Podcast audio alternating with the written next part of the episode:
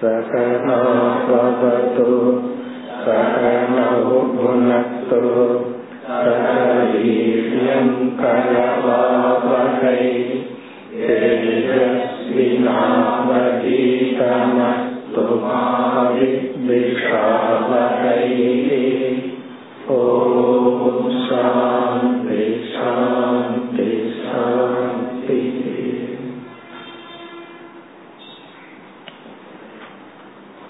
नाट्पति एटावद् श्लोकम् आत्मन पितृपुत्राभ्याम्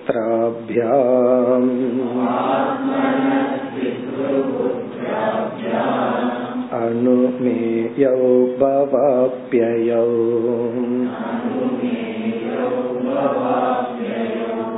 न भवाप्ययवस्तूनाम्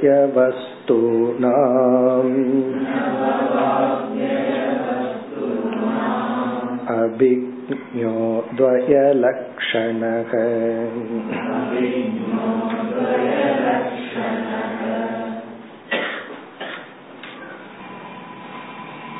உத்தவர் கேட்ட கேள்வி அஜானியானவன் இறைவனை உணராதவன் தன்னை உணராதவன் இறந்ததற்கு பிறகு என்ன நிலையை அடைகின்றான் இந்த கேள்வியில் முக்கிய தாத்பரியம் இல்லாத காரணத்தினால் சுருக்கமாக பகவான் அதற்கு விளக்கத்தை கொடுத்து இந்த வாழ்க்கை உடலுடன் வாழ்வது பிறகு இறப்பது மீண்டும் பிறப்பது இவைகளினுடைய நிலையாமை அனித்தியத்துவத்தை கூறி அப்படியே பகவான் ஆத்ம விசாரத்துக்கு வந்து விடுகின்றார்.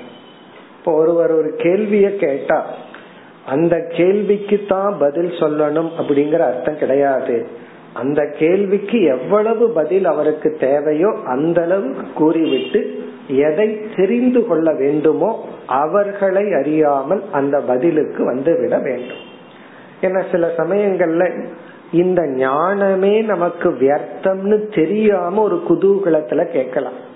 நான் கேட்ட கேள்விக்கு தான் பதில் சொல்லுவேன் அப்படின்னு சொல்லிட்டு இல்லாம கேட்ட கேள்விக்கு எவ்வளவு பதில் தேவையோ அதை கூறிவிட்டு பிறகு நம்ம என்ன பண்ணிடணும் எதை தெரிஞ்சுக்கணுமோ அதற்கு வர வேண்டும். அதைத்தான் பகவான் செய்கின்றார்.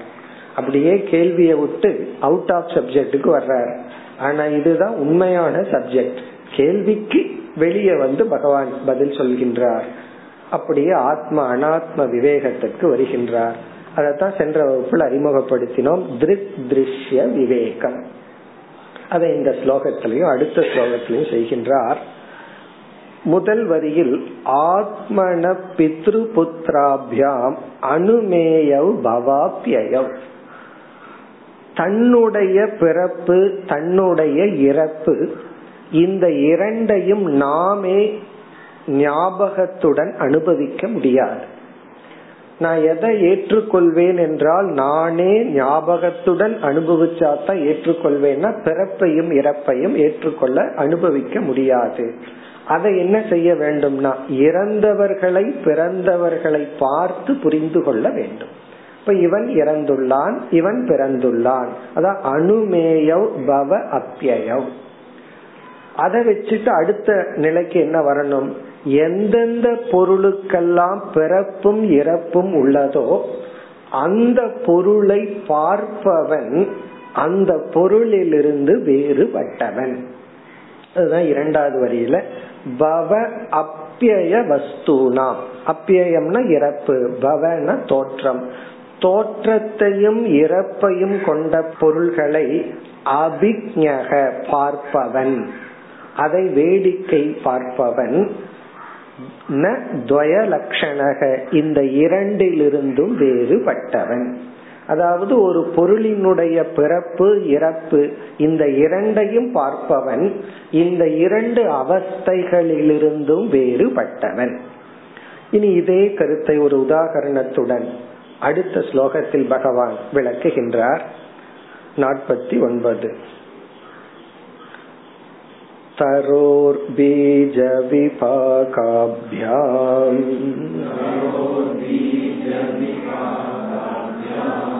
यो विद् विद्वान् जन्म संयमौ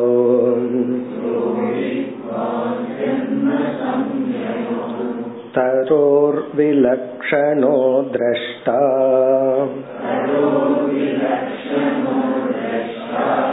एवं द्रष्टा पृथक्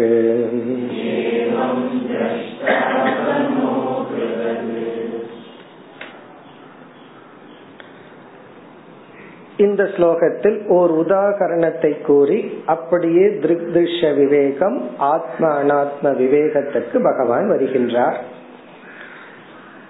அதிகமாக விளக்கவில்லை சுருக்கமாக பகவான் கூறிவிட்டு பிறகு வேறு தலைப்புக்கு வருகின்றார் இப்ப திருக் திருஷ்ய விவேகம் என்றால் என்ன? திருக் என்றால் அறிபவன் திருஷ்யம் என்றால் அறியப்படும் பொருள். இப்ப திருக் திருஷ்ய விவேகம் அப்படின்னா அறிபவன் அறியப்படும் பொருள். இங்க விவேகம்னா ஆராய்ச்சி விசாரம். இப்ப இதுல என்ன விசாரம் பண்றோம் என்றால் முதலில் எது அறிப அறியும் பொருள் எது அறியப்படும் பொருள்னு பிரிக்கணும். ஏன்னா இந்த இரண்டுமே கலந்திருக்கு. எது அறியும் பொருள் எது அறியப்படும் பொருள்னு பிரிச்சணும் நம்ம சாப்பிடும் போதே சாப்பிட்றவன் யாரு சாப்பிடப்படும் பொருள் யாருன்னு பிரிச்சிடறோம்ல. இல்லைன்னா சாப்பிட்றவனையே சாப்பிட ஆரம்பிச்சிருவோம்? அப்ப இது சாப்பிடப்படும் பொருள் இது சாப்பிடுபவன் பிரிக்கிறது போல அறிபவன் அறியப்படும் பொருள்னு ஃபர்ஸ்ட் பிரிக்கணும். பிரிச்சதுக்கு அப்புறம் அடுத்த முக்கிய விவேகம் வந்து நான் இதுல எந்த கேட்டகரி? அறியப்படும் பொருளா அறிபவனா? அதுல நான்கிற எடு சொல்ல எடுத்து அறிபவன்ல போடணும். இப்ப நான் திருக் பிறகு என்னால் பார்க்கப்படுவது திருஷ்யம். ஃபர்ஸ்ட் வந்து திருக்கையும் திருஷ்யத்தையும் பிரிக்கிறது.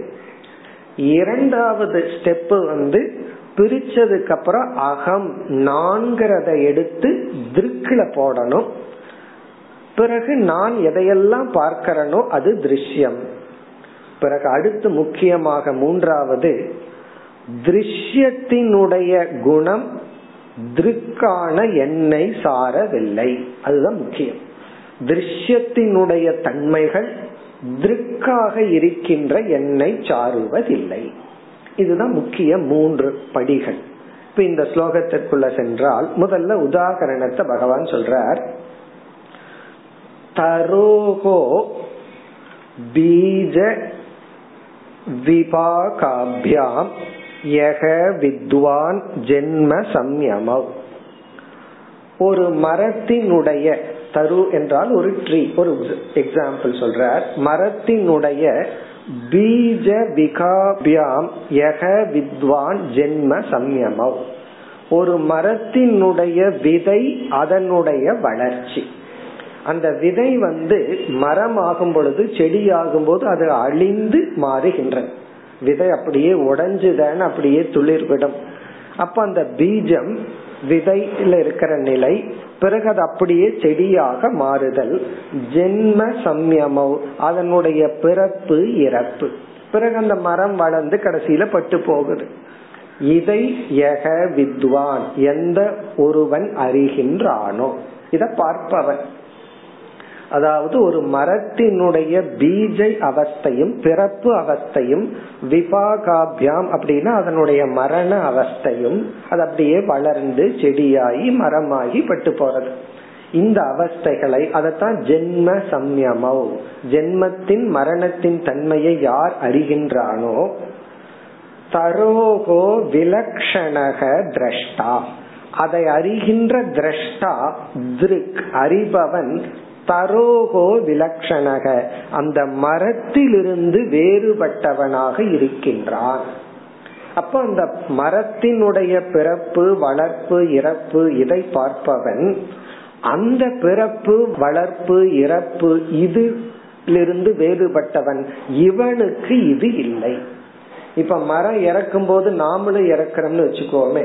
நாம் ஒன்ன பாக்கிறோம் அது என்னென்னலாம் பண்ணுதோ அதெல்லாம் நம்மளும் பண்றோம் அப்படின்னா யாராவது இறக்கிறத பார்த்தா நம்மளே இறந்துருவோம்.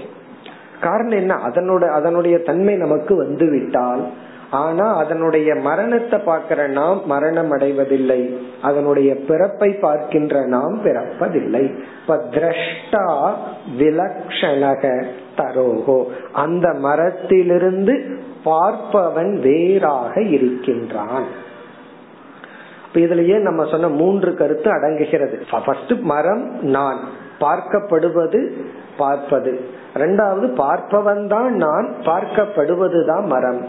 மூன்றாவது வந்து மரத்தினுடைய தன்மைகள் பார்க்கின்ற எனக்கு இல்லை. இதெல்லாம் மரத்துக்கு ஓகே. ஆனா பகவான் எங்க போய் சேர்த்துற? ஏவம். அதே போல திரஷ்டா தனோகோ பிரதக். இங்கு திரஷ்டா பார்க்கின்ற நான் இந்த உடலில் இருந்து வேறுபட்டவன். இங்க தனு அப்படின்னு சொன்ன உடல் தரு அப்படின்னா மரம் தனு அப்படின்னா உடல். தனோகோன உடலிலிருந்து இருந்து வேறுபட்டவன். யார்? திரஷ்டா. அப்ப இந்த இடத்துலதான் திருஷ்ய விவேகத்தை அப்ளை பண்றோம். நான் பார்ப்பவன் பார்க்கப்படும் உடலிலிருந்து வேறுபட்டவன். அப்படின்னா இந்த உடலினுடைய தன்மைகள் எல்லாம் பார்க்கின்ற எனக்கு இல்லை. இந்த உடலினுடைய முக்கிய தன்மை என்ன? பிறத்தல் வளர்தல் மாறுதல் இறத்தல். இதற்கு முன்னாடியே தனோகோ நவன்னு சொன்னார். உடலுக்கு ஒன்பது அவஸ்தைகள் சொன்னார். இந்த அவஸ்தைகள் எல்லாம். இப்ப இதுல நம்ம கேட்கலாம். இதுல ரெண்டு அவஸ்தைய நான் தான் பார்க்கறது இல்லையே மரணத்தையும் பிறப்பையும். அதுக்கு தான் போன ஸ்லோகத்துல பகவான் பதில் சொல்லிட்டார். உன்னுடைய பிறப்புங்கிற அவஸ்தை நீ நீ அந்த அவஸ்தை பட்ட ஆனா உனக்கு அது ஞாபகம் இல்லை. அதே போல மரண அவஸ்தையிலேயே இப்ப நான் மரணம் அடைந்து கொண்டிருக்கிறேங்கிற ஞாபகம் இருக்காது. இருந்தாலும் அது மற்றவர்களிடமிருந்து தெரிந்து கொள். இந்த உடலை பார்த்து அனுபவிக்கின்ற நீ இந்த உடலினுடைய தர்மத்துடன் கூடியவன் அல்ல. இங்கதான் ஆத்ம அனாத்ம விவேகம் சொல்றோம் திருக் திருஷ்ய விவேகம்னு சொல்றோம். இந்த திருக் திருஷ்ய விவேகத்துல என்ன பண்றோம்? அறிவு பூர்வமாக இந்த உடலை அனுபவித்து கொண்டிருந்தாலும் நானாக என்னுடைய அனுபவத்துல இருந்தாலும் நான் இந்த உடலை பார்ப்பவன் ஆகவே இந்த உடலிலிருந்து வேறுபட்டவன். உடலினுடைய தன்மைகள் எல்லாம் என்னுடையது அல்ல. இவ்வளவுதான் ஞானம். ஜஸ்ட் பகவான் ஞாபகப்படுத்துறார். ஆத்ம அனாத்ம விவேகத்தை சொல்லி இனி அடுத்த ஸ்லோகத்துல இந்த ஞானம் இல்லாமைதான் சம்சாரம். இந்த ஞானம் இல்லாம இருக்கிறது தான் சம்சாரம். அப்படி சொல்லி ஆகவே இந்த ஞானத்தோட இரு. ஞானத்தோட இருந்தா இந்த உலக உடலிலும் உலகத்திலும் வாழ்ந்து வந்தாலும் நீ துயரப்பட மாட்டாயின்னு சொல்லி முடிக்க போற. இனி அடுத்த ஸ்லோகத்துல இந்த ஞானம் இல்லை என்றால் அஜானம் அந்த அஜானத்தினுடைய நிலை என்ன பலன் என்ன அதைத்தான் அடுத்த இரு ஸ்லோகங்களிலும் கூறுகின்றார் ஐம்பதாவது ஸ்லோகம்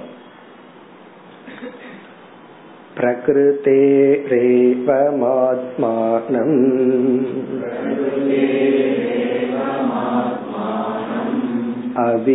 अविविच्याभूतः पुमान्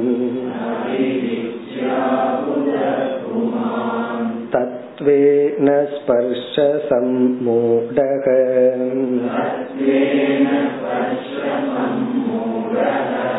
संसारं प्रतिपद्यते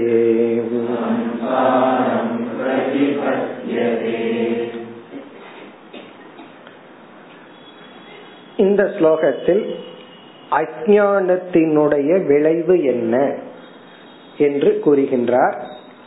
அதாவது அஜானத்தினுடைய விளைவு சம்சாரம். அதுதான் சம்சாரம். அது அஜானம் அஜானமாகவே இருந்துட்டா பிரச்சனையே இல்லை. ஆழ்ந்த உறக்கத்துல அஜானம் மட்டும் இருக்கு ஒரு ப்ராப்ளம் இல்ல சந்தோஷமா இருக்கிறோம். ஆனால் இந்த அஜானம் நம்மை உறங்க வச்சு கொண்டே இருக்காது. அது நம்மை சம்சாரத்தில் வீழ்த்தி விடும். அதை இங்கு கூறி இகலோக சம்சாரத்தை இங்க சொல்றார். அடுத்த ஸ்லோகத்துல அந்த சம்சாரத்தினுடைய தொடர்ச்சியை கூறுவார். பிரகிருத்தேகே ஏவம் ஆத்மானம் அவிவிச்சிய. இவ்விதம் ஏவம் பிரகிருத்தேகே. பிரகிருத்தியிலிருந்து இங்க பிரகிருத்தினா உடல். சரீரத்தில் இருந்து அனாத்மாவிடம் இருந்து ஆத்மானம் அவிவிச்சிய. தன்னை ஒருவன் பிரித்து கொள்ளாமல் அவிவிச்சிய இந்த உடலிலிருந்து பிரித்து கொள்ளாமல். இங்க பிரித்து கொள்ளுதல்ங்கிறத கொஞ்சம் கவனமா பாத்துக்கணும் பிரித்து கொள்ளுதல் அப்படின்னு சொன்னா இறந்து போறதோ தற்கொலை செய்வதோ அல்ல. அறிவு அளவில் அபிமானத்தை விடாமல். இந்த உடல் மேல நான் தான் உடல்னு அவ்வளவு ஒரு பற்ற வச்சுட்டு இருக்கிறத சொல்ற. அவிவிச்சிய அபுதக புமான். இந்த மாதிரி இவன் பிரிக்காம இருக்கிறதுக்கு என்ன காரணம்? அபுதக புதகன ஞானி. அபுதகன அஜானி புமான். அஜானியான மனிதன். புமான்னா ஒரு ஹியூமன் மனிதன். இங்க அபுதக புமான். அறிவற்ற ஆத்ம ஞானமற்ற ஒரு புதக அபுதக அஜானி என்ன செய்கின்றான்? தன்னை உடலிலிருந்து பிரித்து புரிந்து கொள்ள முடியவில்லை. பிறகு அதனுடைய விளைவு என்ன? தத்துவேன ஸ்பர்ஷ சம்மூடக. ரொம்ப அழகான சொல்லுது ஸ்பர்ஷ சம்மூடக. ஸ்பர்ஷ சம்மூடக. இந்த இடத்துல ஸ்பர்ஷ என்றால் இந்த உடல் தான் நான் அவன் நினைக்கும் பொழுது இந்த உடலிலிருந்து அவன் வந்து இன்பத்தை எதிர்பார்க்கின்றான். இந்த உடலுக்கு அப்பாற்பட்டு தன்னை அவன் புரிஞ்சுக்கும் போது எதை நான் புரிஞ்சுக்கிறானோ அதிலிருந்து சந்தோஷத்தை எதிர்பார்ப்பான். உதாரணமா பஞ்ச கோஷ விவேகத்துல இந்த உடலுக்கு ஸ்தூல உடலுக்கு ஒருத்தர் ரொம்ப முக்கியத்துவம் கொடுக்கல. அவன் மனசுக்கு தான் முக்கியத்துவம் கொடுக்கறான்னு சொன்னா அவனுடைய சந்தோஷம் வந்து அந்த மனதளவில் இருக்கும். அதாவது வந்து உணர்வு அளவுல இருக்கு. எனக்கு அன்பு கொடுத்தீங்கன்னா போதும். இந்த உடம்புக்கு சாப்பாடெல்லாம் வேண்டாம். சில பேர் சொல்லுவாங்க நீ சாப்பாடு கொடுக்காத அன்பா சாப்பிட்டையான்னு ஒரு வார்த்தை கேளு. அப்ப அவங்களுக்கு என்ன சந்தோஷம்னா நீ சாப்பிட்டையாங்கிற வார்த்தை தான் அவங்களுக்கு சந்தோஷத்தை கொடுக்கதே தவிர சாப்பாடு கிடையாது. ஒருத்த வந்து ஸ்தூல சரீரத்துல ரொம்ப அபிமானத்தோட இருக்கான்னு வச்சுக்கோமே நீ என்ன என்னமோ திட்டு குடுக்கற சாப்பாட்ட கொடுத்துரு. போட வேண்டிய சாப்பாட்டை போட்டு எனக்கு அது போது. நீ என்ன சொல்றையோ? நீ அவமதிச்சு கொடுக்கறியோ தூக்கி எறியறியோ தூக்கி எறிய நான் பொறுக்கிட்டு போய்க்கிறேன். அப்ப இவனை பொறுத்த வரைக்கும் என்னன்னா உணர்வுல எல்லாம் அங்க பேச்சே கிடையாது. சாப்பாடு இருக்கிற இடம் அவ்வளவுதான். அப்ப ஸ்தூல உடல்ல அபிமானத்துல இருக்கிறவன் அவன் உணர்வை பத்தி எல்லாம் கவனிக்கவே மாட்டான். அவனுக்கு அதை பத்தி பிரச்சனையே இல்லாம அதான் பிச்சைக்காரனுக்கும் சன்னியாசிக்குள்ள வித்தியாசம். பிச்சைக்காரனும் பிச்சை எடுக்கிறான் சன்னியாசியும் பிச்சை எடுக்கிறான். சன்னியாசி வந்து மத்தவங்களை துன்புறுத்தாம பிச்சை எடுக்கிறான். பிச்சைக்கார வந்து நீ துன்பப்படுறையோ இன்பப்படுறையோ எனக்கு வேணும். பிச்சைக்காரன் பொதுவா நம்ம இரிட்டேட் பண்ணி தான் வாங்குவான். சரி போகட்டும் அப்படிங்கிற மாதிரி பண்ணி வாங்குவான். இது எதை குறிக்குதுன்னா நம்முடைய சோர்ஸ் ஆஃப் ஹாப்பினஸ் நம்ம எதுல இருந்து எடுப்போம்? நம்ம எதிலிருந்து இன்பத்தை எடுப்போம்னா எங்க நான்கிற இடம் இருக்கோ அங்கிருந்து தான் இன்பத்தை எடுப்போம். நாம ஒரு எமோஷனல் பர்சனா இருந்தோம்னா உணர்வு ரூபமா இன்பத்தை எடுப்போம். அது நல்லதுதான். ஸ்தூலத்திலிருந்து எமோஷனலுக்கு போறது நல்லது. அடுத்தது இன்டலக்சுவல் லெவல் விஞ்ஞானமய கோஷம். அப்படியே படிப்படியா போகணும். இங்க ஸ்பர்ஷ சம்மூடகன்னு சொன்னா இந்த ஸ்தூல உடல்கள் இந்த பஞ்ச கோஷம்தான் நான் நினைக்கிறவன் இவன் எதிலிருந்து இன்பத்தை எடுக்க பார்ப்பான் இந்த சோர்ஸ்ல இருந்து தான் இன்பத்தை எடுக்க பார்ப்பான் அப்படி அந்த ஸ்பர்ஷத்தினால் அதாவது அனாத்மாவான உடல் அந்தந்த விஷயத்தினுடைய சேர்க்கையினால இன்பத்தை தேடுவதனால் சம்மூடக இவனுடைய புத்தி முழுமையாக மோக வசப்பட்டு இவன் ஒரு சம்சாரியாக இருக்கின்றான்.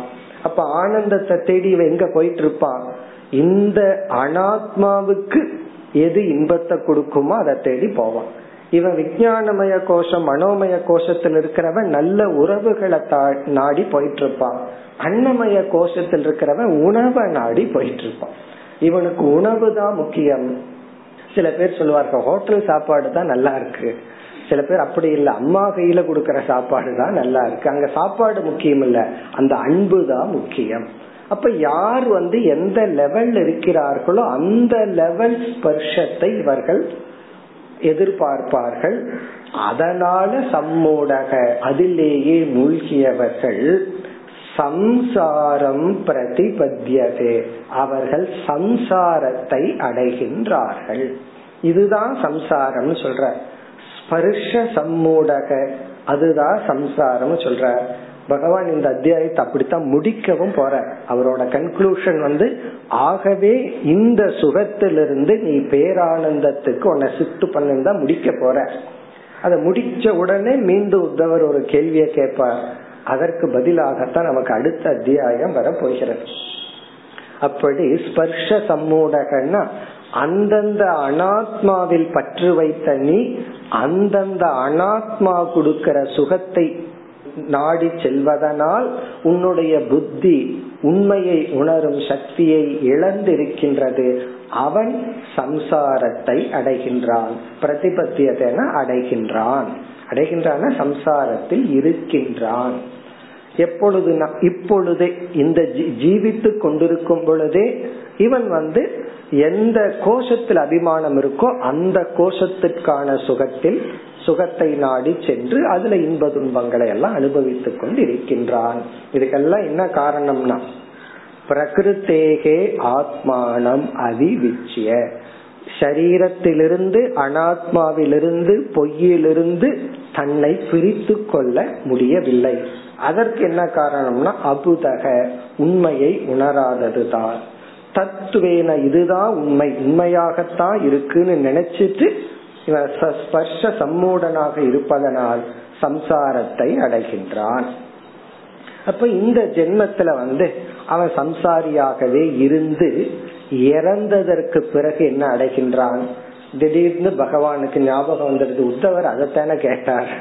இறந்ததுக்கு அப்புறம் எங்க போறான் என்ன பண்றான்னு தானே கேட்டார். சரி அதை மறுபடியும் சொல்லலாம். என்று உத்தவருடைய கேள்விக்கு நேரடியான பதில் அடுத்த ஸ்லோகத்தில் வருகின்றது. இப்படிப்பட்ட ஒரு ஜீவன் இறந்ததற்கு பிறகு என்ன நிலையை அடைகின்றான்? அத மிக அழகா ஒரே ஸ்லோகத்துல அடுத்த ஸ்லோகத்தில் விளக்குகின்றார். ஐம்பத்தி ஒன்று. சத்வசங்காத் ரிஷீம் தேவான். रजसासुरमानुषान्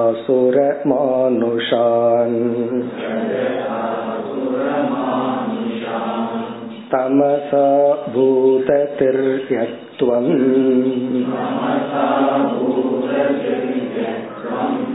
ब्राह्मितो याति कर्मभिः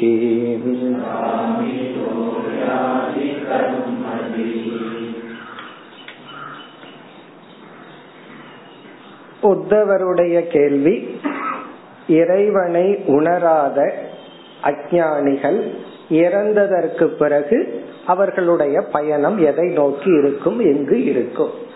ஒரு கோணத்துல பகவான் பதில் சொன்னார்.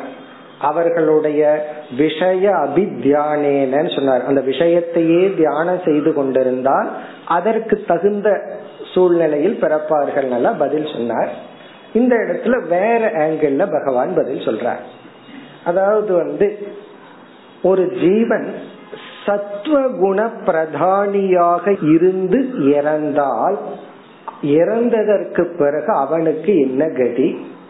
ஒருவன் ரஜோகுண பிரதானியாக இருந்து அவன் வாழ்க்கை பூரா ரஜோகுணத்திலேயே இருந்து ரஜோகுணத்துடன் கூடியவனாக இருந்து இறந்து விட்டால் அவனுக்கு என்ன கதி கிடைக்கும்?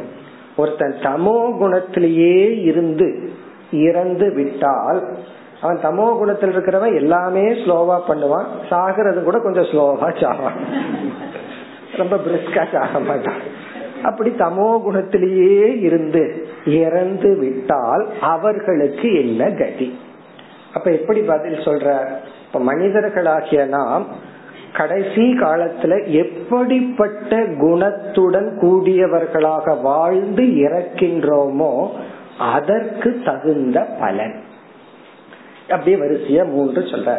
இப்ப சத்துவ குணத்துல இருந்து இறந்து என்ன பலன்? அதை கூறுகின்றார். சத்துவ சங்காத் ரிஷீன் தேவான். சத்துவ குணத்தில் பற்றுடன் இருந்து இறந்தால் சத்துவ சங்கம். சங்கம்னா இந்த இடத்துல பற்று. சத்துவ குணத்துடன் ஒருவன் கூடியிருந்து வாழ்ந்து இறந்தால் சத்துவ சங்காத் ரிஷீன் தேவான். இவன் இறந்ததற்கு பிறகு சில தேவர்களாக பிறக்கின்றான். தேவலோகத்துல தேவதைகளுடைய சரீரம் இவனுக்கு கிடைக்கும். பூலோகத்துல வாழ்ந்துட்டு இருந்தவன் அடுத்த பிறவியில இவன் தேவலோகத்துல போய் சில தேவர்களாக வாழ்வான். அல்லது பூலோகத்திலேயே பிறக்கிறதா இருந்தா எப்படி பிறப்பான்? ரிஷின். ரிஷிகளாக பிறப்பான். அப்படின்னா நல்ல அறிவாளியாக உத்தமமான குணத்துடன் உத்தமமான குலத்தில் சூழ்நிலையில் இவன் பிறப்பான். இப்ப மனுஷனாகவே பிறந்த ரிஷியாக பிறக்கின்றான். அது கொஞ்ச நாள் அந்த ரிஷித்துவம் அவனுக்கு வெளிப்படாம இருக்கலாம். சாதாரணமா இருக்கலாம். அதற்கு பிறகு அவன் ஒரு ரிஷியாக இருப்பான். ரிஷினா உத்தமமான மனிதன். மீண்டும் சாத்விக குணத்தில் அவன் பிறப்பான். அதாவது அவனுக்கு கிடைக்கிற சூழ்நிலைகள் வந்து சத்துவ குணத்தில் இருக்கிற மாதிரி கிடைக்கும். ஒருவர் சொன்ன நான் போன பிறவியில ரஜோ குணத்துல பிறந்ததுனாலதான் அண்ணனா பிறந்துட்டேன். ஏன்னா தம்பிக்கு எந்த பொறுப்பு இல்ல பாரு. அண்ணனா இருக்கிறதுனால அந்த குடும்பத்தை எல்லாம் காப்பாற்ற வேண்டிய பெரிய பொறுப்பு இருக்கு. தம்பியா பிறந்தவன் அண்ணன் தானே அப்படின்ட்டு. இதெல்லாம் அந்த காலத்துல இப்பெல்லாம் அப்படி இல்லை. இப்பெல்லாம் ஒரே ஒரு குழந்தைகளா இருக்கு அப்படின்னு சொன்னார். அப்படின்னு என்ன? இவனுக்கு கிடைக்கிற சூழ்நிலை வந்து ரொம்ப ரெஸ்பான்சிபிலிட்டி இல்லாம அதிக காலம் இவனிடத்திலேயே இருக்கிற மாதிரி ஒரு சூழ்நிலையில் இவன் பிறக்கின்றான் ஒரு ரிஷியாக பிறக்கின்றான். நல்ல சூழ்நிலையில் பிறக்கின்றான் இது மனுஷனா இருந்தான் மனுஷ பிறவி கிடைக்கலைன்னா அதை விட உத்தமமான தேவர்களாக பிறக்கின்றான் இது சத்துவ குணத்தினுடைய மகிமை. அதனால வயசாக நம்ம என்ன பண்ணணும்? அப்படியே சத்துவ குணத்துக்கு போகணும். தமோ குணத்திலிருந்து ரஜோ குணத்திலிருந்து அப்படியே சத்துவ குணத்துக்கு போகணும். ஞானத்தை அடைஞ்சிட்டா இப்படி பிறப்பான்ங்கிறது கேள்விக்கு இங்க கடன் கிடையாது. ஞானத்தை அடைஞ்சிட்டா இவன் சத்துவ குணத்திலையும் பற்று இல்லை. இவன் பிறப்பதே இல்லை முக்தி அடைகின்றான். சரி நீ ரஜோகுணம் ரஜசா அசுர மானுஷான். ரஜசான ரஜோகுணத்தில் பற்றுடையவனாக இருந்து இறந்தால் தேவர்களை போல அசுரர் குலத்தில் பிறப்பான். இப்ப இன்னும் அசுரர்கள் எல்லாம் இருக்காங்களான்னா எங்காவது இருப்பார்கள் போல இருக்கு. அதனால அசுரனாக பிறப்பான். இல்லையா மானுஷான் மனிதனாக பிறப்பான். அப்ப மனுஷனையும் அசுரனையும் பகவான் ஈக்குவல் ஆக்கிட்டார் இப்ப மனுஷன் தான் அசுரன் அப்படின்ட்டு. மானுஷான்னா மனித பிறவியில் அவன் பிறப்பான். சத்துவ குணத்தில் இருக்கிறவனும் மனுஷன்தான். ரிஷிகள்னா நம்ம உடனே டிவிய பார்த்து கற்பனை பண்ணிட்டு ஏதோ ஆகாசத்துல நடக்கிற மாதிரி நினைக்க கூடாது. அவங்களும் பூமியில நடக்கிறவங்க தான். ஆனா மனுஷகன்னா பொதுவாவே மனிதன்னு சொன்னாவே பரபரப்பு ரஜோகுணம் தான் மனுஷனாக பிறக்கிறான். அல்லது அசுர குணத்துடன் பிறக்கின்றான். காரணம் என்ன? இவனுக்கு ஏற்கனவே ரஜோகுணத்துல பற்று. பகவான் அவனை என்ன பண்ணணும்னா ரஜோகுணத்தை எக்ஸாஸ்ட் பண்ற மாதிரி சூழ்நிலை அவனுக்கு கொடுக்கணும். ஏதாவது துரு துருன்னு பண்ணிட்டு இருக்கிறவனுக்கு என்ன பண்ணணும் கையில காலில எதையாவது கொடுக்கணும். அவனை போய் கையையும் காலையும் மடக்கி தியானம் பண்ணுன்னு உட்கார வச்சா என்ன ஆகிறதுன்னா அப்போ அவனுக்கு என்ன பண்ணணும்? அதுக்கு தகுந்த ஃபீல்டு வேணும். உண்மையிலேயே மனித லோக ரஜோகுணத்தில் இருக்கிறவங்களுக்கு தான் கர்ம பூமி. இப்ப அவங்களுக்கு தான் ஒரு பெரிய பிசினஸ் ப்ராஜெக்ட் ஆரம்பிச்சு கொடுத்தோம் அப்படின்னா அவர்கள் வந்து அதுல எல்லாம் இன்வால்வ் ஆகி செயல்பட்டு அவர்களுடைய ரஜோகுணத்தை தனித்து கொள்வார்கள். இப்ப ரஜோகுணத்துல பிற இருந்து இறந்தால் மனிதன் அதாவது பொறுப்பு அதிகமாக உள்ள சூழ்நிலையில் மனித சரீரத்தையும் அல்லது அசுரனாகவும் பிறப்பான். இனி தமசிலிருந்து இறந்த அவர்களுக்கு என்ன கதி? தமசா பூத திரியத்துவம். தமோ குணத்துல இருந்து இறந்தால் பூத திரியத்துவம். திரியத்துவம்னா மரம் செடி கொடிகள். இந்த அசையாத மரம். இப்ப மரம் எப்படி இருக்குன்னா அது ஒரு இடத்துல இருந்து இனி ஒரு இடத்துக்கு மூவ் ஆகுதா? அதுவும் மூவ் ஆகும். எப்படின்னா அண்டர் கிரவுண்ட்ல வேர்ல அப்படியே கொஞ்சம் கொஞ்சமா போகும். ஆனா அது நிக்கிற இடத்துலயே நிக்கும். இவன் என்ன பண்ணி பழகிருக்கான் உட்கார்ந்தே இருந்து பழகினவன். அடுத்த ஜென்மத்துல ஆக்டிவா இருக்க மாட்டான். அவனுக்கு இன்னும் கொஞ்சம் வருஷம் உட்காரணும்னு ஆசை. அதனால பகவான் என்ன பண்ணிட்டார்னா நீ மரமா இரு. இருக்கிற இடத்திலேயே அப்படியே இரு. அல்லது பூத. பூதன பேய் பிசாசு. அதாவது வந்து அவன் கோஸ்டா பிறப்பான். பூத கணங்களாக இவன் பிறப்பான். அதாவது என்னன்னா சாப்பிட வேண்டியது தூங்க வேண்டியது அதுதான். பூத கணங்கள். அது போன்ற ஒரு ஜென்மங்கள். அதாவது வந்து சில ஜென்மங்கள் வந்து அப்படியே சாப்பிட்டு தூங்கிட்டு எதுவும் யோசிக்காம. அதாவது சத்துவ குணத்துல இப்படி இருக்கிற மாதிரி தெரியும். ஆனா சத்துவ குணத்துல அவன் தூங்குறது அதிக சாப்பிட்டதுனால அல்ல. அவன் வந்து பேசாம இருப்பான் அதிக சத்துவத்தினால. இவன் அதிகமா உட்கொண்டு சிந்திக்காமல் இவன் வந்து அப்படியே ஜடத்தை போல் இருப்பவனுக்கு அப்படிப்பட்ட ஜென்மம் கிடைக்கின்றது. பிராமிதக யாதி கர்ம பிகி பிராமிதக அப்படின்னு சொன்னா மோகத்தை அடைந்த அஜானி. உத்தவருடைய கேள்விக்கான பதில். பிராமிதகன நீ கேட்ட அந்த அஜானி கர்ம பிகி அந்தந்த கர்ம வினையின் பலனாக யாதி அடைகின்றார்கள். இப்ப ஏற்கனவே சொன்ன பதில இங்க மீண்டும் ஞாபகப்படுத்துற.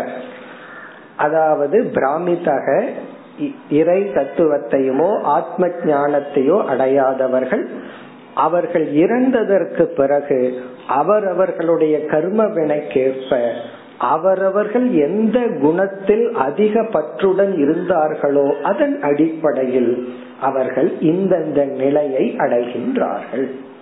தமசில் இருக்கிறவனும் அவன் மீண்டும் மனுஷனா பிறக்கலாம். பிறந்தா அவனுக்கு சூழ்நிலை எப்படி இருக்குன்னா அந்த தமோ குணத்தை அனுபவிக்கிற மாதிரி சூழ்நிலை இருக்கும். சிந்திக்கிறதுக்கான வாய்ப்பு இருக்காது.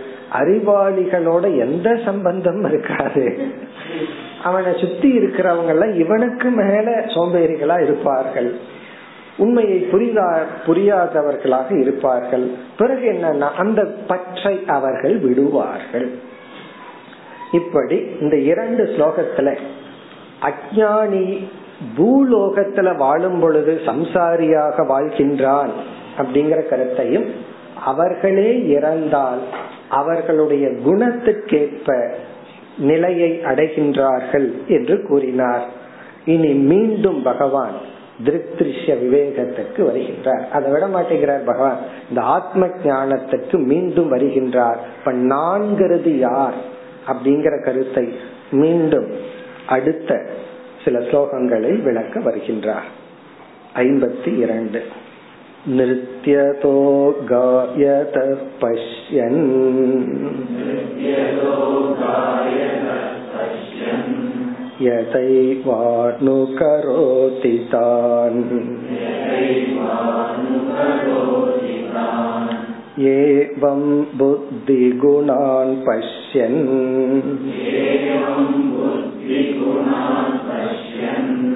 अनीहोऽप्यनुकार्यते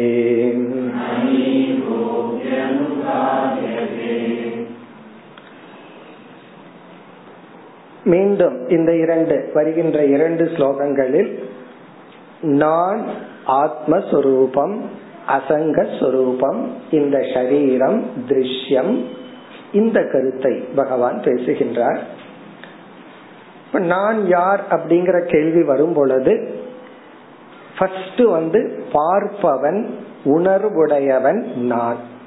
நான் எதையெல்லாம் பார்க்கிறேன்? வெளியே இருக்கிற உலகத்தை பார்க்கிறேன். ஆகவே அந்த பொருளிலிருந்து வேறுபட்டவன். இதுல நமக்கு வந்து கஷ்டம் கிடையாது. இந்த உடலுக்கு வர்ற ஸ்தூல உடல் அதுலதான் சங்கடமே ஏற்படுது. இந்த உடலையும் நான் பார்க்கிறேன் அனுபவிக்கிறேன். ஆனா உண்மையிலேயே நான் வேறுபட்டவன் தான். ஏன்னா உடல்ல ஒரு சிறிய பகுதி போயிட்டாலும் கூட தலைய தவிர சிறிய பகுதி போயிட்டாலும் கூட நான் இருக்கிறேன். ஆகவே இந்த உடல்ல இருந்து நான் வேறுபட்டவன் தான். அடுத்த முக்கியமான இடம் என்னன்னா இந்த உலகத்தையும் உடலையும் பார்த்து அனுபவிக்கிற முக்கிய கருவி என்ன? அதுதான் இங்க கேள்வி. எந்த ஒரு இன்ஸ்ட்ருமெண்டின் மூலமாக கருவியின் மூலமாக இந்த உடலையும் உலகத்தையும் அனுபவிக்கிறோம்? நம்முடைய மனம் நம்முடைய சூக்ம சரீரம் நம்முடைய புத்தி எண்ணங்கள் மூலமாகத்தான் இந்த உடல் உலகம் அனைத்தையும் நம்ம அனுபவிக்கிறோம். இப்ப அங்க வரும்போது இதை விட கஷ்டமா இருக்கு. இந்த புத்தி தான் இவைகளை பார்த்து உடலையும் உலகத்தையும் பார்த்து அனுபவிக்கிறது. நான் உண்மையிலேயே யார் என்றால் இந்த புத்தியை பிரகாசப்படுத்துகின்ற அறிவு சொரூபமானவன். இது ரொம்ப கஷ்டமான ஏரியா இந்த ஸ்தூல உடலுக்கே கஷ்டமா இருக்கு. அதுக்கு உள்ள போனோம் அப்படின்னா என்னுடைய புத்தி இந்த புத்தி வந்து உடலையும் உலகத்தையும் பார்த்துட்டு அசைஞ்சிட்டும் செயல்பட்டு இருக்கு இந்த எண்ணங்கள் மாறிக்கொண்டே விதவிதமான எண்ணங்கள் விதவிதமான உணர்வுகள் எல்லாம் எண்ணங்கள் மூலமா வருது. இந்த எண்ணங்களை பிரகாசப்படுத்துகின்ற சாட்சியான நான் வேறு இந்த எண்ணங்கள் புத்தி வேறு. ஆனால் இந்த இடத்துல பகவான் என்ன சொல்றார்? இந்த புத்தி ரொம்ப சூக்மமா இருக்கிறதுனால இந்த புத்தியினுடைய அசைவு எண்ணங்கள் வர்றது போறது உணர்வுகளை கொடுக்கறது இது ரொம்ப பக்கத்துல இருக்கு. அதாவது வந்து லைட் வேற பொருள் வேற. நமக்கு நல்லா தெரியும். ரெண்டு வேற வேற தான் லைட்டுங்கிறது இந்த புஸ்தகங்கிறது வேற வேறதான். இந்த டியூப் லைட்ல இருந்து வர்ற வெளிச்சம் வேறு இந்த புஸ்தகம் வேறு. ஆனா இந்த புஸ்தகத்துல டியூப் லைட் எப்படி வியாபிச்சிருக்கு? அப்ப நம்மால பிரிஞ்சு புரிந்து கொள்றது ரொம்ப கஷ்டம். அது போல சைத்தன்ய சொரூபமா இருக்கிற நான் வேறு என்னுடைய பிரகாசம் புத்தியில பட்டு இந்த புத்தி உணர்வுடன் விளையாடி கொண்டு இருக்கின்றது எண்ணங்கள் வருது போகுது விருப்பு வெறுப்புகள் பொறாமை எத்தனையோ உணர்வுகள் எல்லாம் பிரதிபிம்பிச்சுட்டு போயிட்டு இருக்கு இத பிரிச்சு புரிஞ்சுக்கிறது கஷ்டம். இந்த ஸ்லோகத்துல அது கஷ்டம்தான் அப்படின்னு சொல்ற. காரணம் என்னன்னா நான் ரொம்ப க்ளோஸா இருக்கேன். லைட் வந்து எப்படி புஸ்தகத்தோட ரொம்ப க்ளோஸா இருக்கோ அதே போல. ஆனா புஸ்தகத்தை வியாபிக்கிறதுனால லைட் கெட்டு போகல. அப்படி கெட்டு போயிருந்துச்சுன்னா கெட்ட புஸ்தகம் வியாபிச்சு அது கெட்ட லைட்டா இருக்கும். அங்க நல்ல புஸ்தகத்தை வச்சா அந்த லைட்டை யோசிக்கும் நான் இத்தனை நேரம் நல்லவனா இல்லையேன்னு சொல்லி. அப்படி இல்லை. லைட் என்னைக்கும் நல்லதுதான். அது எந்த பொருள் முன்னாடி இருக்கோ அதை அது பிரகாசப்படுத்துது. அப்படி நான் என்றும் தூய்மையானவன் மனதில் ஓடுகின்ற விதவிதமான சஞ்சலமான எண்ணங்கள் வந்துட்டு போகுது. ரொம்ப க்ளோஸா இருக்கிறதுனால இங்க பகவான் வந்து ஒத்துக்கிறார் நியாயப்படுத்துறார். கஷ்டம் அதனாலதான் உனக்கும் புத்திக்கும் உள்ள வேற்றுமை உனக்கு தெரிவதில்லை. நமக்கும் சைத்தன்ய சொரூபமா இருக்கிற எனக்கும் சைத்தன்யமா இருக்கிற நான் புத்திய பிரகாசப்படுத்தி புத்தியினுடைய செயலுக்கும் உள்ள வேற்றுமை தெரியாமல் அதுவாகவே நான் உணர்கின்றேன். இது உண்மைதான் கஷ்டம்தான் அப்படின்னு இந்த இடத்துல பகவான் சொல்றார். இதுல இருந்து இனியொன்னு சொல்ற நான் வேறுதான் ஆனால் அதை புரிஞ்சுக்கிறதுக்கு ஏன் கஷ்டமா இருக்குன்னா ரொம்ப பக்கத்தில் இருந்து அதை நான் பிரகாசப்படுத்துறதுனால அதனுடைய செயல்கள் எல்லாம் என்னுடைய செயல்களாக தெரிகிறது. அதுதான் சாராம்சம். அதுக்கு பகவான் ஒரு எக்ஸாம்பிள் சொல்ற நிருத்தியதக காயத்தக பஷ்யன் நிருத்தியதக காயதக பஷ்யன் யதா ஏவ அணுகரோதி தான் இப்போ ஒருத்தன் வந்து டான்ஸ் ஆடிட்டு இருக்கிறான் ஒருத்தன் பாடிட்டு இருக்கான் ஃபர்ஸ்ட் டான்ஸுக்கு போவோம். இவனுக்கு டான்ஸ் ஆடுறதுல இன்ட்ரெஸ்ட் இருக்குன்னு புரிஞ்சுக்கணும். அவன் தானே டான்ஸ் ஆடுறத பாப்பான் இவன் ஒரு டான்ஸ் மாஸ்டர் ஆகணும்னு நினைச்சிட்டு ஒரு டான்ஸ பாக்குறான் அப்படி கூர்ந்து கவனிக்கும் போது இவனை அறியாம என்ன பண்ணுவான் தெரியுமோ? அந்த மூமெண்ட் எல்லாம் பண்ண ஆரம்பிச்சிருவான். இவன் அப்படியே கைய ஆட்டுவான் கால் ஆட்டுவான் திடீர்னு குதிச்சா இவன் துள்ளி குதிப்பான். அவன் வெளியே வேடிக்கை தானே பாத்துட்டு இருக்கான். அவன் ஸ்டேஜ்ல தானே பார்த்து பண்ணிட்டு இருக்கான். அப்போ நிறுத்தியதக நடனம் ஆடுபவனை உன்னிப்பாக கவனிப்பவன் இவனை அறியாமல் தான் ஆடுற மாதிரி நினைக்கிறான். நடனத்துக்கு ஏன் நம்ம போகணும்? சீரியல்ல அழுகிறவர்களை பார்ப்பவர்கள். அப்படியே உன்னித்து அழுவ அழுது கொண்டிருப்பவர்களை பார்ப்பவர்கள். இவங்க என்ன பண்றாங்கன்னா இவர்களும் அவர்களை விட நன்றாக அழுகின்றார்கள். அவர்களும் கூட அவ்வளவு அழகா அழுக மாட்டார்கள். இத பார்க்கிறவங்களுடைய அழுகை இருக்கு இதுதான் ஒரிஜினல் காரணம் என்னன்னா இதுல ஒரிஜினல் கண்ணீர் வருது. அதுல வந்து வேற ஏதாவது கண்ணீர் வரும். கண்ணுக்கு ஏதாவது மருந்த ஊத்தி அந்த கண்ணீர் தான் அவங்க கிட்ட வருது. பொய்யான கண்ணீர் வடிப்பவர்களை பார்த்து இவர்கள் உண்மையாகவே கண்ணீர் வடிக்கின்றார்கள். அதே தான் எக்ஸாம்பிள் இங்க. காரணம் என்ன? அவ்வளவு தூரம் அந்த பாத்திரத்துல ஒன்றி போனதனால். அதே போல அடுத்த எக்ஸாம்பிள் காய தக பாடுபவர்களை பார்த்து கவனிச்சிட்டு இருக்கும் போது இவர் என்ன பண்ணுவார்? இவரும் இவருடைய மனசுக்குள்ள பாடிக்கொண்டு இருப்பார் அப்படியே வாயசையும் உடனே இவரே பாடுறவராக கற்பனை செய்து கொண்டு இருப்பார் அப்படி தூரத்துல யாரோ டான்ஸ் ஆடுறாங்க யாரோ அழுகிறாங்க அடிபடுகிறார்கள் அல்லது வந்து பாடுகிறார்கள். அவர்களை பார்த்தால் யதா ஏவ அணுகரோதி தான். அதை இவன் அப்படியே செய்கின்றான். அணுகரோதினா அப்படியே இமிட்டேட் பண்றான் ரிப்பீட் பண்றான் காரணம் என்ன? அதை கவனிப்பதனால். இவன் சாட்சி தான் இவன் திருப்தா அவனை பார்த்து கொண்டுதான் இருக்கிறான் ஆனா இவன் அதை மறந்து விடுகின்றான். இந்த வேதாந்தத்தை போய் நம்ம சீரியல் பார்க்கும்போது அப்ளை பண்ணா அப்புறம் சீரியல் இன்ட்ரெஸ்ட் இல்லாம போயிடும் அங்க போகும்போது இதையெல்லாம் மறந்துட்டு அந்த பாத்திரத்தோட ஒன்றி போகணும். அது வேற விஷயம்.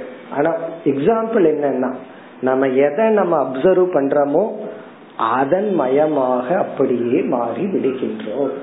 அதனாலதான் ஆத்து ஓரத்துல அப்படியே நின்று தண்ணிய பார்த்துட்டே இருக்க கூடாதுன்னு சொல்லுவார்கள். உங்களுக்கு சந்தேகம் இருந்தா போய் பாருங்க. எந்திரிக்கிறது அடுத்த கரையில எந்திரிப்பீர்கள். காரணம் என்ன? இந்த ஓடுற தண்ணி அப்படியே பார்த்துட்டு இருந்தா அப்படியே நம்ம எரியாமல் மனது மாறி அதுக்குள்ள விழுந்துருவோம். தண்ணிக்குள்ள விழுந்துருவோம். அதனாலதான் பார்க்க கூடாதுன்னு சொல்லுவார்கள் குழந்தைகளுக்கு சொல்றது. ஏன்னா குழந்தைகளுக்கு தெரியாம அது விளையாட்டா பார்த்துட்டு இருக்கும் அந்த விழுந்துருங்கிறதுக்காக சொல்றது. அப்படி நாம் எதை கவனிக்கின்றோமோ நம்ம எரியாமல் அதை அப்படியே செய்கின்றோம்.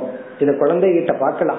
அந்த குழந்தை எதை கவனிக்குதோ அதை அப்படியே செய்யும். அப்பா ஸ்மோக் பண்ணாருன்னா குழந்தை அதே போல பண்ணும். ஒரு பென்சில் எடுத்துட்டு அது பண்ணும். அதுக்கு ஒரு டைம் வேணுமல்ல அப்பாவோட இதை திருடுறதுக்குன்னு ஒரு டைம் இருக்கு. அது வரைக்கும் அது பென்சில் எடுத்துட்டு அப்பா மாதிரியே அதை பண்ணும். அணு கரோதி அது அப்படியே செய்கின்றது. இனி வருகின்றார் ஏவம் அதே போல புத்தி குணான் பஷ்யன்.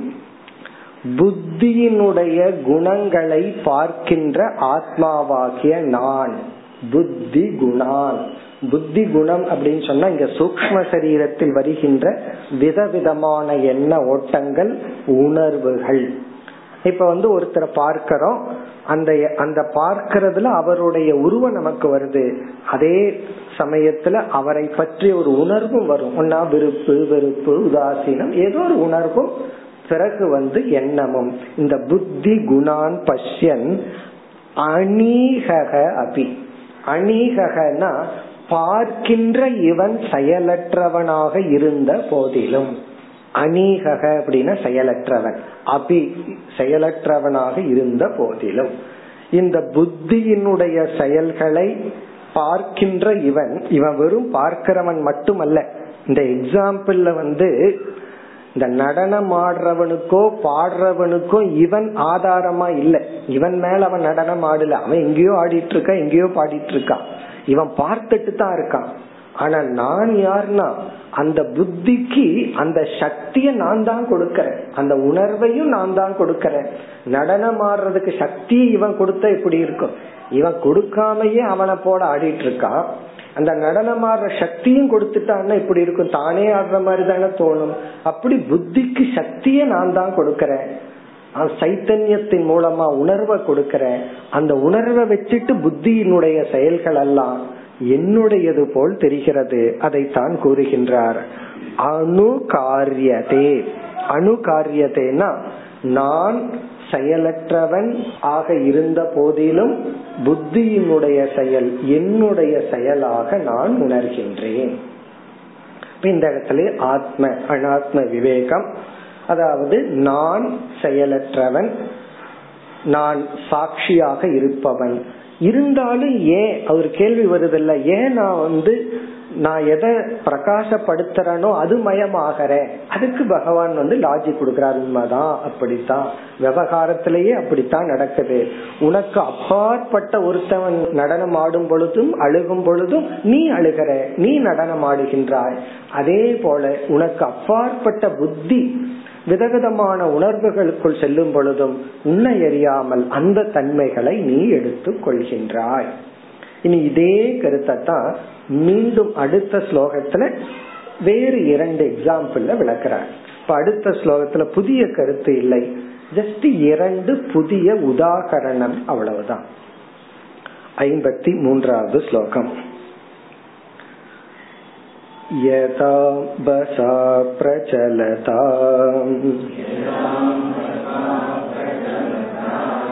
तरवोऽपि चला इव। चक्षुषा भ्राम्यमाणेन।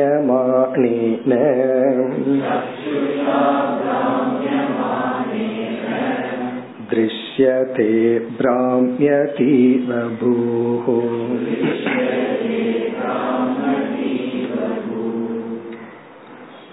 நமக்கு தெரிஞ்ச உதாகரணங்கள் தான். அதாவது வந்து நாம தண்ணீர்ல படகுல போயிட்டு இருக்கும் பொழுது பக்கத்தில் இருக்கிற நின்று கொண்டிருக்கிற மரங்கள் எல்லாம் சேர்ந்து நம்மோட வருவது போல் தெரிகின்றது. அது ஒரு உதாகரணம். அதாவது நம்ம நம்மளுடைய மோஷன் நம்ம தான் தண்ணியில வேகமா போயிட்டு இருக்கோம் அல்லது ரோட்ல வேகமா கார்ல போயிட்டு இருக்கோம் அப்பொழுது நம்முடன் சேர்ந்து மரங்களும் வர்றது போல தெரிகின்றது. இரண்டாவது உதாகரணம் வந்து நம்ம நின்றுட்டு நம்மையே ஒரு பத்து முறை சுத்தணும் அப்படின்னா சுத்திட்டு நின்றோம்னா பூமியும் சுத்துவது போல் நமக்கு தெரிகிறது. அதாவது கண்ணை இப்படி இப்படின்னு ஒரு அஞ்சு முறை சுத்திட்டு திறந்து பார்த்தா எல்லாமே சுத்துற மாதிரி தெரியுது. குறிப்பா அந்த தலை சுத்துதுன்னு என்ன அர்த்தம்? இவர் தலை அப்படியே நின்றுட்டு இருக்கோம் சுத்தி இருக்கிற பூமி தான் சுத்துற மாதிரி நமக்கு தெரிகிறது. அந்த இரண்டு எக்ஸாம்பிள் அது போல அசையாத நீ அசைவது போல் தெரிகின்றாய். சம்சாரி இல்லாத நீ சம்சாரியை போல் தெரிகின்றாய். அதுதான் கருத்து. யதா அம்பசா பிரச்சலதா. தரவக அபி சலா இவ. பிரச்சலதா அம்பசா. அம்பஸ்னா தண்ணீர். ஓடிக்கொண்டிருக்கின்ற தண்ணீரில் நாம் இருக்கும் பொழுது அதுல பார்க்கும் பொழுது தரவக அபி. தரவக அப்படின்னா. அப்படின்னா மரங்களும் சலா இவ அசைவது போல. அல்லது தண்ணீர் ஓடிட்டு இருக்கு அதற்குள்ள மரத்தினுடைய நிழல் விழுகின்றது. அப்ப பார்த்தா என்ன ஆகும்னா அந்த மரமும் வளைஞ்சு நெளிஞ்சு ஓடுறது போல நமக்கு தெரியும். அந்த நிழலும் அப்படி தெரியும். இல்ல அதற்குள்ளிருந்து நம்ம போகும் பொழுது மரங்களும் ஓடுவது போல. சக்ஷுஷா பிராமியமானேன. பிராமியமானேன சுத்தும் பொழுது. சக்ஷுஷா கண்களோடு சேர்ந்து நாம சுத்தும் பொழுது. திருஷ்யதே பிரமதி இவ பூகோ பூகுன பூமி. பிரமதி இவ. பூமியே சுற்றுவது போல் திருஷ்யதே தோன்றுகிறது. அதனால நம்ம இந்த தப்பு பண்றதுக்கு வாய்ப்பு ஹண்ட்ரட் பர்சன்ட் இருக்குன்னு பகவான் சொல்ற வாய்ப்பே இல்லாம நீ தப்பு பண்ணல. தப்பு பண்றதுக்கு வாய்ப்பு இருக்கு. அதனாலதான் டீச்சிங் தேவை. தப்பு பண்றதுக்கு வாய்ப்பே இல்லாத இடத்துல டீச் பண்ண வேண்டிய அவசியமே கிடையாது. இப்ப ஒருத்தனை போய் மது அருந்தாதேன்னு டீச் பண்ணலாம். ஏன்னா அது வாய்ப்பு இருக்கு தப்பு பண்றதுக்கு. ஒருத்தங்கிட்ட போய் நெருப்ப குடிக்காதேன்னு சொல்ல முடியுமோ? அல்லது வந்து ஜல்லியை எடுத்து சாப்பிடாதுன்னு சொல்ல முடியுமோ? மண்ணாங்கட்டியோ கல்லையோ எடுத்து சாப்பிடாதுன்னு சொல்ல முடியுமோ? காரணம் என்ன சொல்ல வேண்டிய அவசியம் இல்லை அதை அவன் செய்யவும் மாட்டான். அப்போ எந்த இடத்துல தப்பு பண்றதுக்கு வாய்ப்பு இருக்கோ அங்கதான் உபதேசம். இப்படி இங்க வாய்ப்பு இருக்கு அதனால தப்பு பண்ணியிருக்கான் ஆகவே இந்த உபதேசம் தேவைப்படுகின்றது. இனி மேலும் பகவான் இந்த இத்தனை நேரம் ஆத்மாவினுடைய நித்தியத்துவத்தை சொன்னார். இனி இந்த சம்சாரத்தை ஜெகத்தை வர்ணிக்கின்றார் நம்ம அனுபவங்கள் இவைகள் எல்லாம் எப்படி மித்தியா இனி ஜெகத் மித்தியாங்கிற கருத்துக்கு வருகின்றார் அடுத்த ஸ்லோகம் यथा मनोरथधियः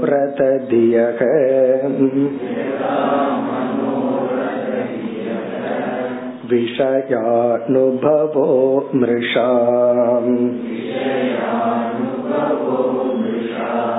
स्वप्नदृष्टाश्च दाशार्ह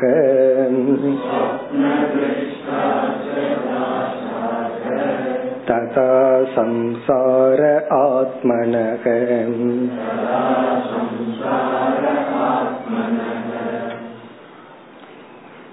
ஆத்மாவினுடைய சத்தியத்துவத்தை பற்றி பேசிய பகவான் அனாத்மாவினுடைய மித்தியாத்துவத்தை பற்றி இனி பேசுகின்றார். அதாவது இந்த உடல் இந்த உலகம் அனுபவங்கள் இது எதுவுமே சத்தியம் அல்ல அதத்தான் கூறுகின்றார். முதல் வரியில எக்ஸாம்பிள் யதா மனோரத தியக விஷயானுபவக மிருஷா. மிருஷா அப்படின்னா பொய். உண்மை அல்ல. மிருஷான உண்மை அல்ல பொய். எது பொய்? விஷய அனுபவக. பொருள்களை அனுபவித்தல் அப்படிங்கிறது பொய். உண்மை அல்ல. இது எக்ஸாம்பிள் உதாகரணம். யாரு பொருளை அனுபவிப்பது? மனோரத தியக மனோரத தியகனா ஒருவனுக்கு வந்து ஒன்னு அடையணும்னு ஆசை. அதாவது மினிஸ்டர் ஆகணும்னோ ஏதோ ஒரு எக்ஸாம்பிள் எடுத்துக்கோமே மினிஸ்டர் ஆகணும்னு ஒருத்தருக்கு ஆசை. இப்ப இவர் என்ன பண்ணிருக்காரு வீட்டுக்குள்ள உட்கார்ந்து கொண்டு தான் மினிஸ்டர் ஆன மாதிரி கற்பனை பண்ணிக்கிறார். கற்பனை பண்ண உடனே யார் வருவா? அடியாட்கள் எல்லாம் வந்துருவாங்க மாலை எல்லாம் வந்துடும் மாலைகள் எல்லாம் வந்துடும் அப்புறம் கேட் எல்லாம் வந்துடும் கருப்பு துப்பாக்கியோட இவர் காவல் காடுகள்லாம் வந்துடும் இவன் கண்ணை மூடி உட்காந்துட்டு இவன் கார்ல போற மாதிரி இந்த மினிஸ்டருக்குன்னு சில காருகள்லாம் இருக்கும். அந்த மாதிரி கார்ல போற மாதிரியும் இவர் இறங்குற மாதிரியும் மாலையை போட்டு வரவேற்கிற மாதிரி எல்லாம் இவர் கற்பனை பண்ணிட்டு உட்கார்ந்துட்டு இருக்கார் மூணு நாலு மணி நேரம் ஓடி போகுது அதுக்குள்ள. அப்புறம் விழிச்சுக்கிறார். விழிச்சதுக்கு அப்புறம் இவ்வளவு நேரம் கற்பனை தான் பண்ணிட்டு இருந்துட்டு போறாரு அவர். ஓட்டு கேட்க போறாரு அதுக்கப்புறம். இப்போ இந்த அனுபவம் இவர் கற்பனையில தன்னை மினிஸ்டர் ஆன மாதிரி கற்பனை பண்ணிட்டு மாலை கிடைச்சது இவர் போய் பேசியது இவருக்கு கிடைச்ச மரியாதைகள் இவைகள் அல்ல. இந்த அனுபவம் எல்லாம் உண்மையா பொய்யா அப்படின்னா மிருஷா. அது பொய். ஏன்னா வெறும் கற்பனையில நடந்தது. நிஜமாலுமே நடக்கல. அல்லது இவர் என்ன பண்ணிட்டு இருப்பாரு? எங்காவது இருந்து அந்த மினிஸ்டரை வேடிக்கை பார்த்துட்டு இவர் அந்த மினிஸ்டரா கற்பனை பண்ணிட்டு இருப்பாரு. எங்காவது தூரத்துல இருந்து பார்த்துட்டு தான் தான் அது அப்படின்னு கற்பனை பண்ணிட்டு இருப்பார். அல்லது சில பிளேயர்ஸ் எல்லாம் விளையாடும் போது தானே விளையாடுற மாதிரி சில கிரிக்கெட் ஃபேன் நினைச்சுக்குவாங்கல்ல. அப்படி இவர் வந்து கற்பனை பண்ணிட்டு இருப்பார். அந்த கற்பனை வந்து எப்படி பொய்யோ அது போல இனி ஒரு எக்ஸாம்பிள் கனவுல காணப்படும் அனுபவங்களும் சொப்பன திரஷ்டாச்ச. சொப்பன திரஷ்டா அப்படின்னா கனவுல நீ எதையெல்லாம் பாக்கிறையோ அனுபவிக்கிறையோ அவைகளும் இப்ப கனவுல அனுபவிக்கப்படும் பொருள்களும் கற்பனையில் அனுபவிக்கப்படும் பொருள். அந்த கற்பனையில் அனுபவிக்க பொருள் தான் மனோரத தியக. மனோரதம்னா கற்பனை. தியகன அந்த கற்பனையில் தோன்றிய எண்ணங்களினால் விஷய அனுபவங்கள். விஷய அனுபவகன அந்த விஷயங்களை எல்லாம் நீ அனுபவிப்பது. மிருஷா எப்படி பொய்யோ தாசார்க. தாசார்கன் உத்தவரை அழைக்கின்றார். தாசார்கன உத்தவனே. ததா சம்சாரக ஆத்மனக. அதுபோல ஆத்மாவுக்கு ஆத்மாவிடம் அனுபவிக்கப்படும் சம்சாரமும் பொய்தான் ஆத்மனக சம்சாரகனா ஆத்மாவாகிய நீ அனுபவிக்கின்ற சம்சாரமும் பொய்தான் இந்த ஒரு ஸ்லோகம் நமக்கு புரிஞ்சா மோட்சம்தான் காரணம் என்ன? இந்த அனுபவிக்கிறதே பொய்ன்னு சொன்னா பிறகு எதுக்கு இவன் வந்து பரிகாரம் தேடுவான்? பரிகாரம் எதற்கு நான் உண்மையா அதாவது அனுபவிச்சா தானே பரிகாரம் தேடணும்.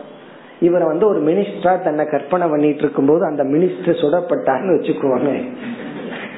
இவன் அதுக்கு முன்னாடி விழிச்சுக்குவான் நான் அந்த மினிஸ்டர் இல்லைன்றான். அதே போல அந்த அனுபவமே போய் அதுக்கு வர்ற நலங்கேடு எதுவுமே எனக்கு வருவதில்லை. அப்படி ஆத்மனக சம்சாரக எனக்கு எனக்காக எனக்குன்னு நான் நினைச்சிட்டு இருக்கிற இந்த சம்சாரம் இருக்கே அது மிருஷா அது பொய்.